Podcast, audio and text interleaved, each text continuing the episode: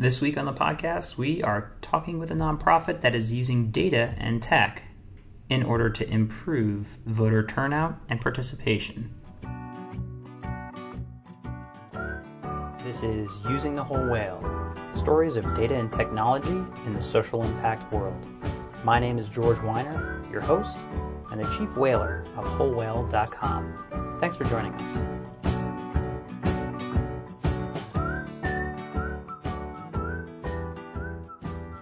Today we're speaking with Democracy Works and in particular an amazing product they have called Turbo Vote, which makes it as easy as possible to both register and then stay alert about the local elections that, you know what, sometimes we miss. And actually, more specifically, if you're in New York City, 80% of you miss.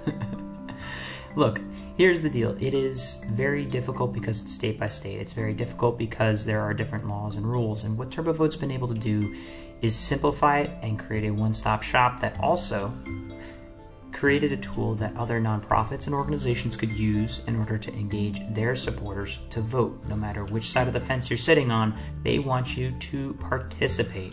Today we're speaking with Magda Kura, the product director of TurboVote, as well as Kathryn Peters, the co-founder COO.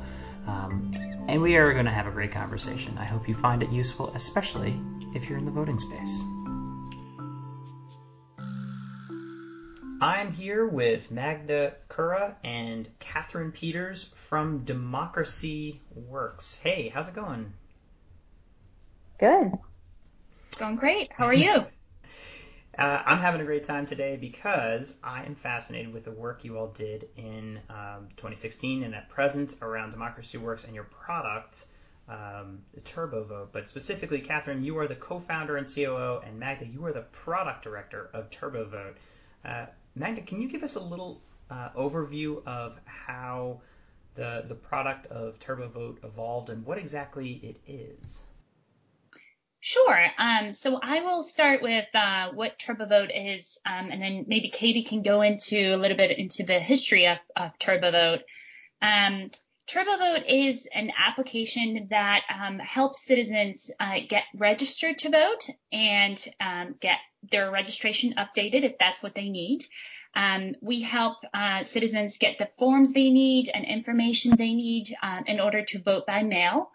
And we also advise and remind our um, users of upcoming elections, whether that's, you know, the most local uh, level elections all the way through state, national, and presidential elections.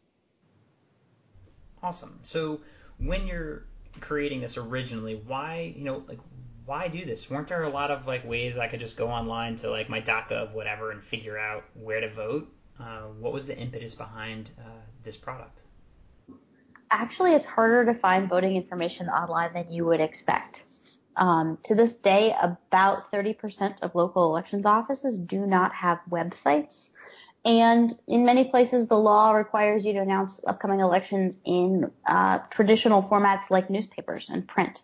And so I was a graduate student uh, in policy when one of my classmates came to me, hugely frustrated that as a registered voter in New York who was living in Massachusetts, he'd missed an, a local election that he didn't even know was happening and wanting to build a reminder service that would make it much easier for even a civically active and engaged person to know what was going on and be able to take part in everything from state and local to federal elections.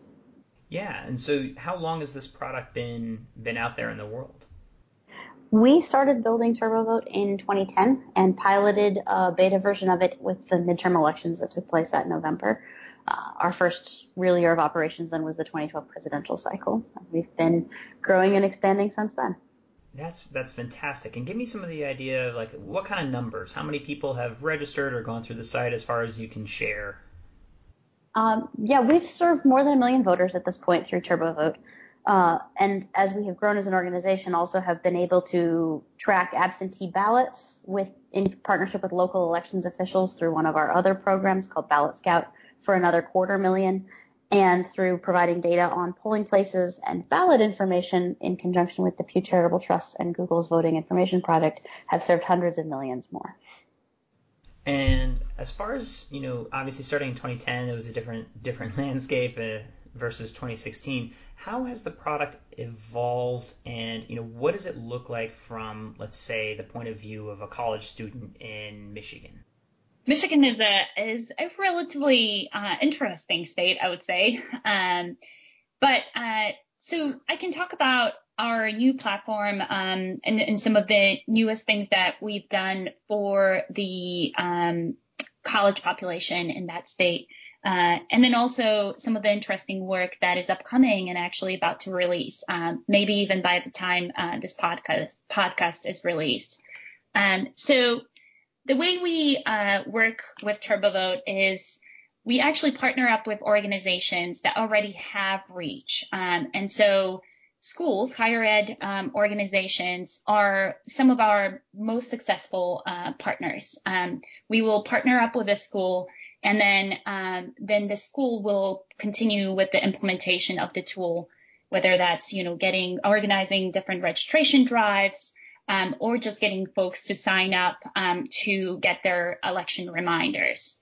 And so today, the way the tool works is that each school will have a very tailored, customized link, and then you will um, you will go through the tool, and very nicely, you will have an opportunity to um, you know add in the mailing address right on campus if that's where you live, or will direct you um, to input your address if you still wish to vote at, at school. So it's a very customized, very tailored to the student's needs experience.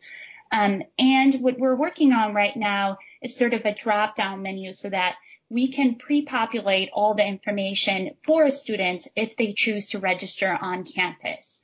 Uh, so that's a feature that we're working on right now. What I'd say is that the experience of TurboVote is one of getting to know a voter and helping make sure that they feel welcomed into the process. So you come and we ask you what your name is. We ask you what your preferred means of contact and contact information is, whether that's an email address or a cell phone number. And then we find out if you're already registered to vote or not. The service does help with voter registration for people who need to, but it's not exclusively for new registrants or new voters. So you can tell us if you need help registering or if you don't. Um, and then we check out where you are, and based on that, can tailor our advice and recommendations, saying, okay, in your state, anyone can vote by mail. Is that an option you prefer, or do you like to go to the polls? Or we can warn people, your state expects that you go to the polls unless you have a good reason you can't be there on election day. How how are you planning to vote? How are you preferring to vote? And then what we're able to do over time is to keep in touch with people and keep them engaged. So, uh, when is an election coming up? are you going to need an absentee ballot for this one? Are you going to be able to vote in person for this one? Uh, where are you able to look up your polling place? Where are you able to find ballot contents? And to be able, election after election, to keep in touch with them and to provide them with those services. That's true for college students, where I think we're especially helpful in Michigan because uh, Michigan has special rules about either registering to vote in person or voting in person in your first election. And we can help make sure that students know that if they're registering on campus, they're going to have to go to the polls on election day. If they're registering back home, they may need to travel back home to get registered in advance of the election or return on election day when they're first time voters in Michigan. And that kind of additional advice and information and being able to provide that early in the process so that people have what they need to be successful voters and aren't surprised and aren't running into additional obstacles along the way is really what we build for. And that is true whether it's we're, we're serving college students or other first time voters or really even expertly engaged, you know, highly civic people who don't always remember when the school board election is creeping up on them. Yikes! Yeah, I you're making me like I'm like I try to be a very civically minded person, but you just said school board election. I was like, oh boy, I have no clue, and also haven't right? voted in it, and I know, no. I know. That's right? Just, that's so true for so many people, though. Yeah. Mm-hmm. Do you know actually some of the numbers about you know? Give me broad strokes, you know, because you have the the data on you know the national elections. What kind of numbers do we see for national elections versus our local elections?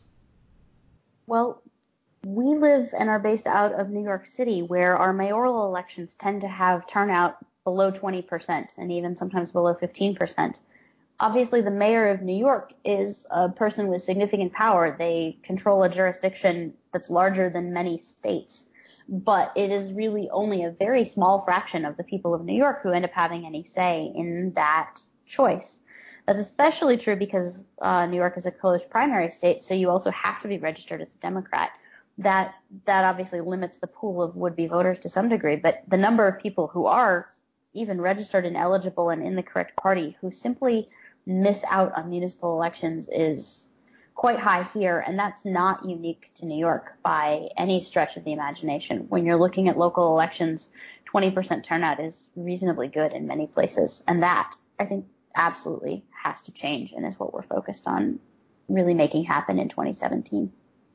Yeah, it's a it's an important fact, and I think logically, I think you can follow the thread that you know the the local politics and the local environment are more likely to be changed by that vote than a national one. Yet, you know, obviously more money and attention uh, are are spread on the the get out the vote efforts uh, around our every four years uh, cycle, and, and it's tough. I also like that you're focusing, or at least really honing the process for for college students. What percent uh, would you say uh, of people using your platform are of that college age?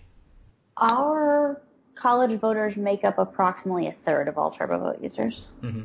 And what would the other thirds break uh, make up be?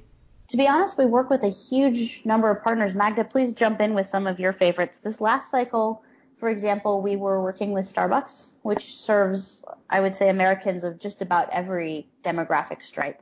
We were working with Univision and helping to serve a large number of Latino voters, uh, again, of a pretty wide range of ages and backgrounds and, and states of residence. Um, I think we've also really enjoyed working with partners as diverse as like My Faith Votes on a, a, an issues related side to, oh, who else would I name there? with the TurboVote Challenge, actually, the number of companies that we've gotten to work with, I think American Airlines did some really great employee engagement around elections, for example. Uh, and our schools then, in the same way, cover everything from two-year to four-year colleges to large research universities, so that when we're working with them, our student body might be a reasonably large fraction of our user base, but in terms of who we're serving and what their needs are, I think our users from like the freshman class at Harvard and our users from the commuter campuses at Miami-Dade College also don't necessarily have a lot in common and that many of our college students, especially with our with our community college partnerships, don't necessarily demographically look like young people either. I would agree with that. I think one fun fact about our user base, um, just from last year, which has changed, is that um, TurboVote is also available in Spanish, um, and so 15% of our user base actually chose to go through with their in, with the experience in the Spanish language. Nice. Yeah, so definitely diversity here and also maybe speaks to the fact that you are able to white label and work with other groups and say, hey, here's the tool. We just want you to implement it for your audience to increase the turnout, to increase the awareness of uh, of your elections. You know, on that point where it seems like you're very different than other organizations because you are uh, a bit more open with your, your information and you have, I think, what looks like open data coming. Uh, can you speak a little bit more to that?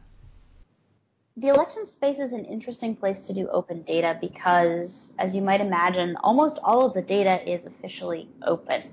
Whether or not you vote is public. Many people don't know that, but it's true. The voter file is public polling places get published. Election days are meant to be broadcast.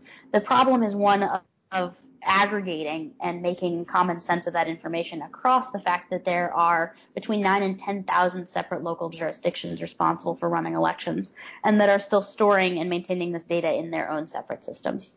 So Magda and I are actually lucky enough to work with a woman named Carmen Hicks whose entire job is collecting, standardizing, collating that data and making it publishable for us so that we're able to share it with our users and now also our partners. So for example, we just opened up an elections API that's able to include the, a plain English name for an election, what we're calling it, something like the Iowa City School Board election, have an election date, have the deadlines for voter registration and absentee ballot request, and be able to have that tied to the jurisdiction. Um, similarly, another project of Democracy Works that we aren't explicitly talking about today is contributing to the Voting Information Project alongside Pew and Google, where it it publishes polling place information and ballot previews for jurisdictions and it ties those down to individual residential addresses. That data is officially provided by state level elections offices and is the largest open data project in the election space. And so on TurboVote side, we consume that and we really benefit from it and are deeply grateful that that data exists and, and that that project continues to grow and thrive. Nice. Uh, and maybe Magda, as the uh, as the product director, uh, how are you thinking about some of the new things you're working on with regard to experimentation and making sure that you know your your forms are optimized and everything is is, is growing and improving? Sure. Yeah. So with hundreds of local elections coming up this year, um, that's certainly an area that we're focusing on and just making sure that our technology works, that we're getting out the notifications and reminders about elections that people really need.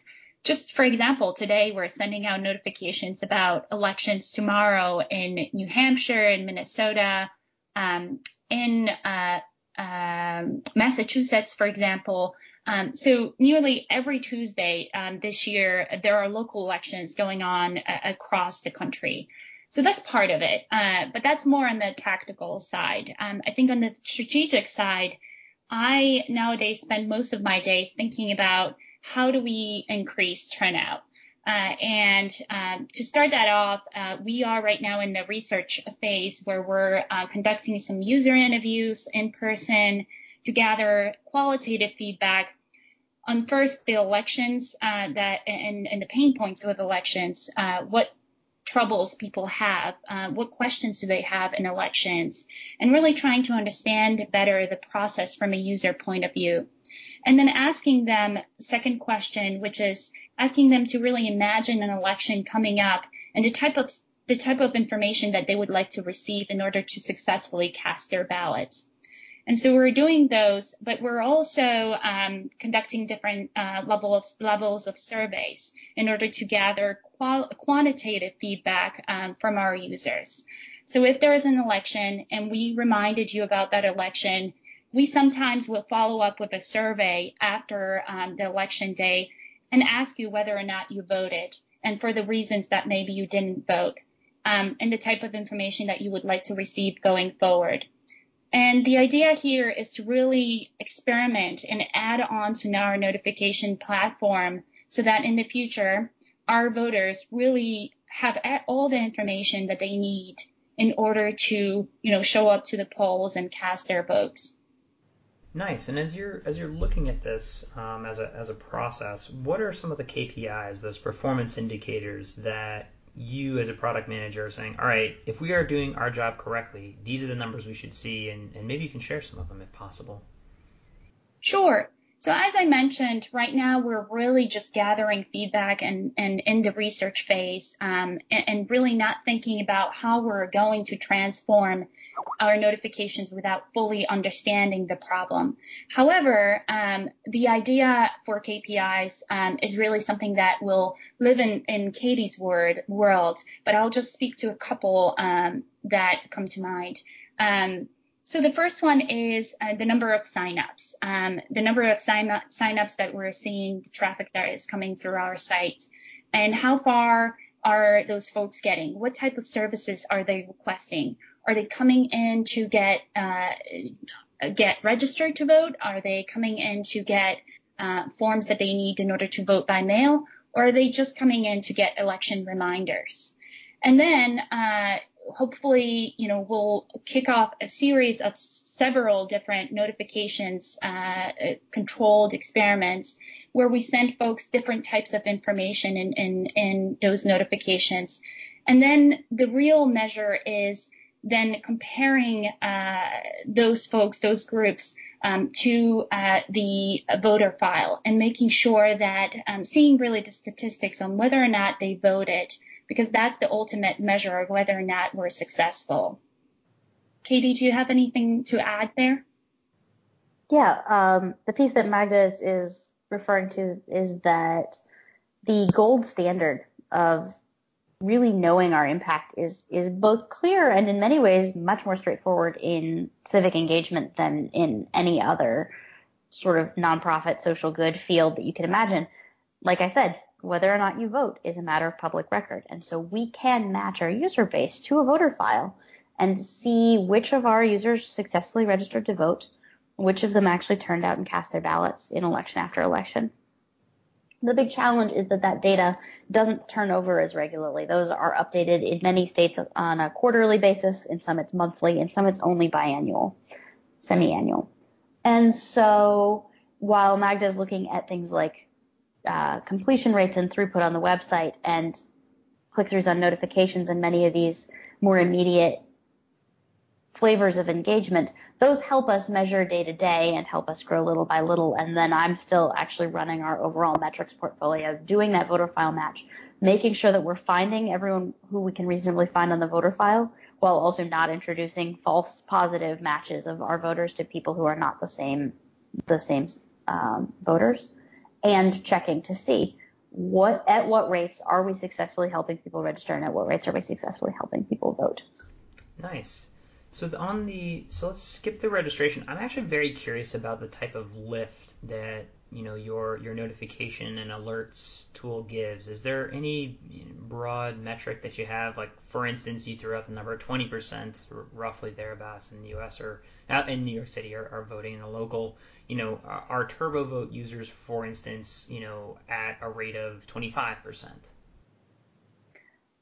The most as I'm putting together our 2016 files right now and don't have that finished, um, the most recent number I happen to still have off the top of my head is from all the way back in 2012, where we saw that of TurboVote users who were registered voters and hadn't run into trouble along the way of getting registered or had remembered thought that they were registered but somewhere else, um, 75% of our first term first time voters uh, actually successfully cast ballots, as did 80% of those who were using us to update an existing voter registration after a move or similar. And that was another election where the overall national turnout was about 65%. So yes, we're able to help uh, nudge people to be able to take part and to really simplify that, and can can see that as impact.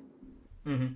But if the last time you took that that dipstick on you know how you were doing this in 2012. I, am wondering more near term, like what sort of numbers did you see out of 2016? You know, it was a uh, obviously crazy election where there were a lot of factors in play, and you know you can talk about you know one section turning out to vote, uh, obviously been overanalyzed to death uh, anecdotally.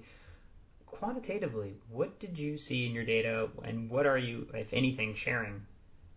So what we're able to see is a a snapshot of the American electorate that isn't necessarily representative. And so demographically, I don't think that our user base would allow us to say anything scientific enough about the electorate at large. What we saw was actually very high levels of interest. We were redesigning our workflow and our welcome process from 2012 to 2016.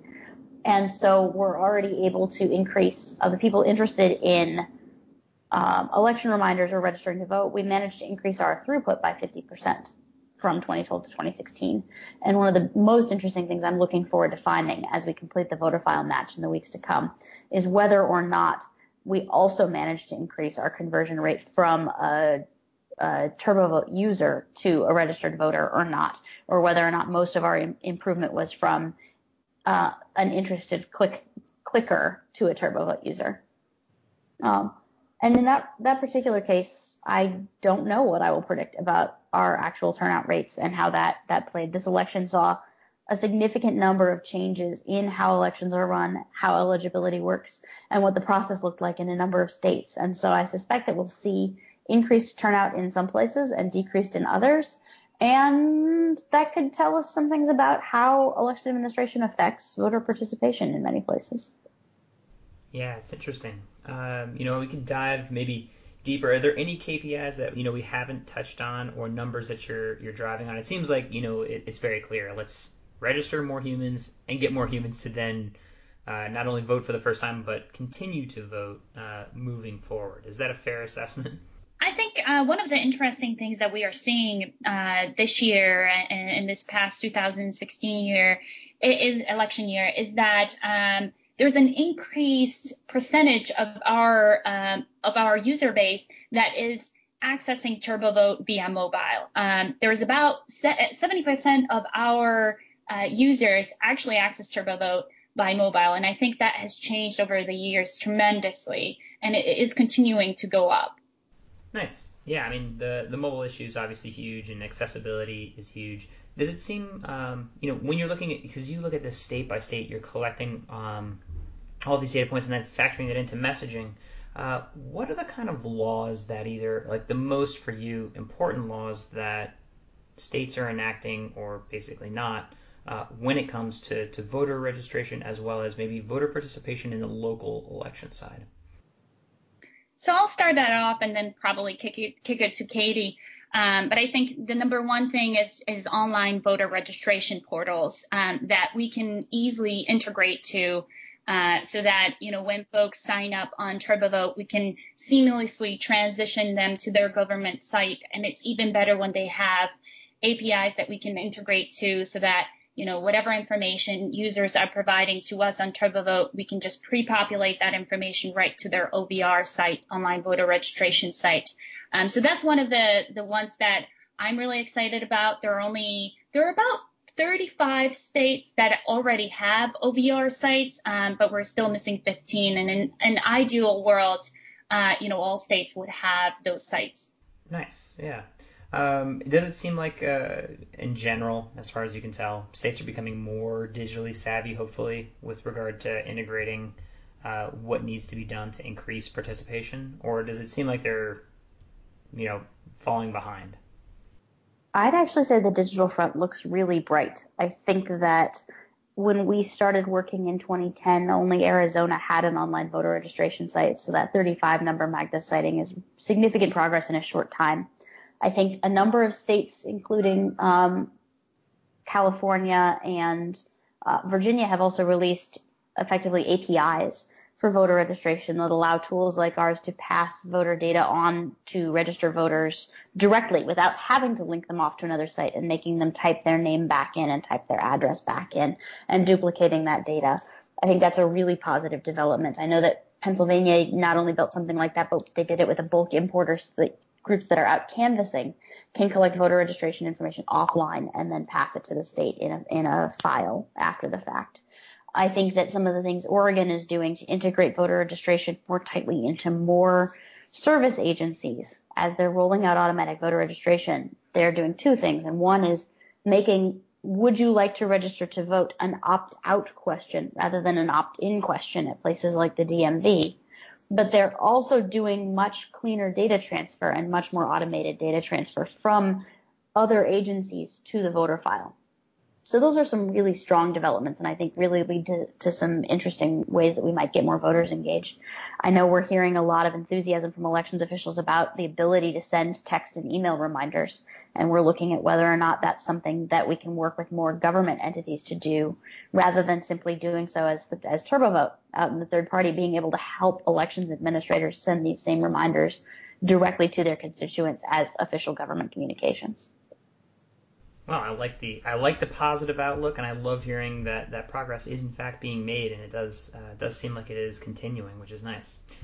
Alrighty, we are going to move into our lightning round, but before we do, I have one quick last question uh, regarding your advice to other nonprofits trying to tackle digital impact, and particularly maybe in the voting space. What do you feel like that advice looks like?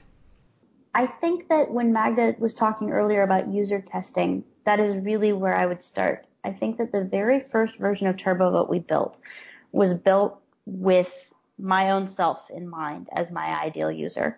And I think I got a number of things that worked reasonably well. And I think there were a number of things that we had to go back later and revise specifically because I'm not necessarily a sufficiently representative voter as the kind of nerd who starts a voting rights organization or a voting tech organization. Yeah, you might be an outlier, just a little yeah. bit. And so over the years, really thinking carefully about wireframing and user testing and advanced research at a qualitative level continues to, to prove itself valuable, even when I think I'm doing enough of it, even as we, as we're, we're doing the best we can. The more of it we do, the smarter we keep getting. With this rewritten version of TurboVote, I I kept thinking that what I wanted to do with the workflow, for example, was keep it as simple as possible. Have a question, have an ability to answer it. but one of the questions in our research script is like, so can you describe what you just did at the end of the sign up flow?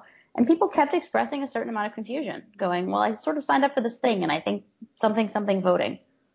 And so I kept adding more explanatory text and more background information at every step about what we were asking, why we were asking for that piece of information, where it would go, how it played into the voting process.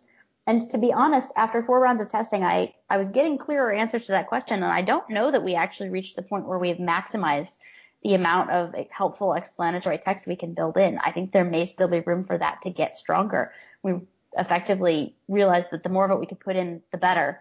And and needed to go ahead and continue building the product. So I think one of the joys I have of, brought, of having brought Magda onto the team is having that capacity to continue testing more and to do more of it and to have that be a full-time role for us in many ways. Yeah, I, I definitely agree with that. And I, I think I would just add one more thing, and it is um, really integrating your process into the regular, you know, sort of daily life processes of citizens, right? So for us, that means integrating on campuses, for example, into the, you know, check-in process, orientation process, uh, so that you can find your users where they already are without them having to reach out to you specifically to get that service. Alrighty. So let's go to the rapid fire. I will randomly call one of you. You're welcome to pass, uh, but that means the other one must answer. Uh oh. There we go. Alrighty. What is one tech tool or website that you uh, that your organization has started using in the past year, Magda? Oh, um, two, at least two come to mind. Uh, the first one, if I can, uh, the first one is uh, ProdPad. Uh, so we just started using ProdPad, um, which is a uh, product management software. Um, that basically helps t- uh, teams collect ideas, collect feedback that we get from users all in one place, and then we um, prioritize that feedback and prioritize those ideas and collect, cre- uh, create very beautiful, flexible roadmaps out of that, which we can we can then share with all the stakeholders. So it's just a, a wonderful one tool, one stop shop tool for for all product needs. Um, and then I would say, if I may, the second one, just to call out um, an amazing tool called Zendesk. Um, it just is a very beautiful, simple system that um, tracks and, and helps us solve um, customer support tickets. Um, and that is basically how we serve our help desk. All right, Kathryn. Talk about a mistake you've made in your career that shapes the way you do things now. Oh my. Um, every state gets to design its own absentee ballot request form, and we have to code therefore about 48 different forms into the system and handle them. In our very first year of operations, we were working with a mail firm who uh, wanted to help us do that and simplify it by running a mail merge so that we could just send them raw data CSV files and they would generate all the forms and be able to send them out in the mail for us. And when we were small and scrappy, that seemed like a really big amount of work that we didn't want to have to do. And in something like our very second mail batch in our pilot beta, we managed to send out a round of forms where everyone had someone else's middle name. And the file had gotten scrambled. And to be honest, that led to a really different way of approaching which things we are expert at and need to have in-house versus which things we do outsource and use third-party vendors for. And in many ways, um, changed how we approach doing quality assurance and managing that kind of control. We pre-fill all of our own forms and handle them all as PDFs when we pass them to our mailhouse at this point um, so that those elements of getting it right and getting people on the files with the information that they intended to register with is is very much within our control. We still rely on third-party services like an external mailhouse and Twilio, but all of the messaging and all of the information we pass is finalized by us at this point, and I think was a really important, if very scary lesson to have learned in the early days. Nice. All right, Magda, what tech dragons do you need to slay in the coming year? Hmm. Um, I would say there are definitely many. Uh, Katie, do you want to?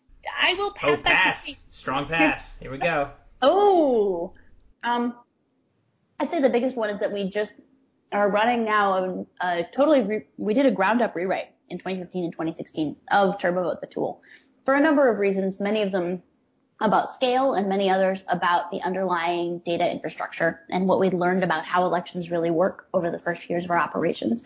The thing we need to slay is that our old Rails application is still serving a number of our users who signed up prior to 2016 and getting them all migrated off and actually spinning those servers down is a day I'd say we're all looking very much forward to. Absolutely. All right. Kathryn, what is something you think you or your organization should stop doing? I think this fits a little with the question of how we would go out of business. And I think it's that I would love for us to stop being the face of voter engagement. I would love for all of the services that TurboVote has built and perfected to become um, services provided by state and local elections offices. And I hope that our work with them and our relationships with them could eventually lead to us being a civic technology firm that is not also uh, voter facing or voter serving in many ways. It's just related to that. I think um, we mentioned in the in, at the beginning of this uh, interview uh, that we hand collection all of our, collect all of our information, election information. So I think that's something that we eventually, you know, have to move uh, move away from. Uh, and there's got to be a way where you know, government reports to us, election uh, officials or election administrations will come to us and, and share with us that data as opposed to us actively searching the internet and calling clerk's offices to collect election information. Yes, that too. All right. Kathryn, do you believe that nonprofits in general can successfully go out of business? I think so. I think that the way that we've chosen the work that we do and being a provider of technology means that we are pretty unlikely to do so. I think for us, success would look like having many of the tools that we've built get integrated into official processes. I think success would look like us ceasing to be a third party out engaging voters directly. But I also imagine that the tools that we've built will continue on and that that also means that we as an organization would. I would love to see us playing a very different role in the space in a decade. And if you had a Harry Potter wand for the industry and you could wave it and it would change one thing, what would it be? Magda. Um so I had I already shared my wish for all states to have OVR sites, um, so I won't repeat that one. Um, I will maybe say I wish uh, you know uh, every place in the states was more like uh, Denver City, uh, which is pretty much the gold standard now for elections, where you have vote by mail elections and also um, ballot boxes, drop off boxes. Um, and so, you know, integrating all those good practices all over the world, uh, all over the states and the world, uh, probably where they're working uh, would be a world that I would love to wake up to tomorrow. Alrighty. And finally, we'll give it to Kathryn. How do people find you and how do people help you? Oh, uh, you can find us at democracy.works or turbovote.org on the web or at DemWorks Inc. or at TurboVote on Twitter. Uh, I personally am at Katie etc. if you would like to find me.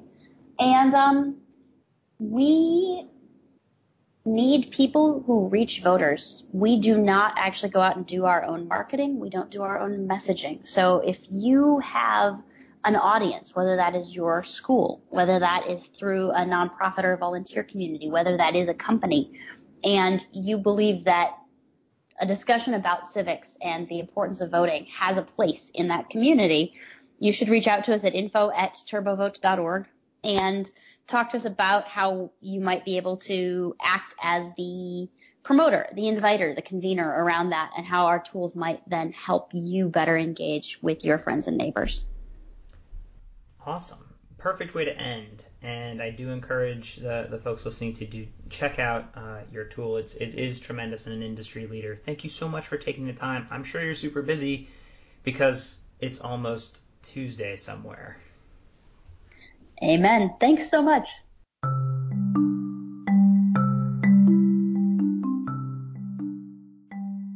For listeners of the podcast, I think you're beginning to see some trends. When I ask for advice, when you hear about successful products, there is always the balance of listening to users, going out there in the field, and attacking the assumptions that sometimes, or sometimes more frequently, we make when we design products and services that only fit ourselves or a small group of people. And you can see, especially with a tool like TurboVote that is supposed to reach Americans, you know, capital A, all of them, they are doing a great job going out there and seeing how they can continue to make it easier to vote, to apply technologies, to open up data in order to help more uh, more organizations and frankly more people um, become better citizens through through voting. Uh, I think it's a great tool, and that's why we had them on today. So even if you're just somewhat curious uh, with your organization being, oh, I don't think we're big enough, you know what? Get in touch with them. You know where to go. This has been episode number 72, and you can find resources online at wholewhale.com slash podcast. This has been Using the Whole Whale, stories of data and technology in the social impact world. Resources, as always, may be found at wholewhale.com slash podcast. Thanks for joining us. Today's music intro and outro brought to you from the one and only Greg Thomas, music.org. Greg Thomas is a talented gentleman. He can create music for your background, foreground, or playground. Any ground that you could imagine. That's the music he can create for.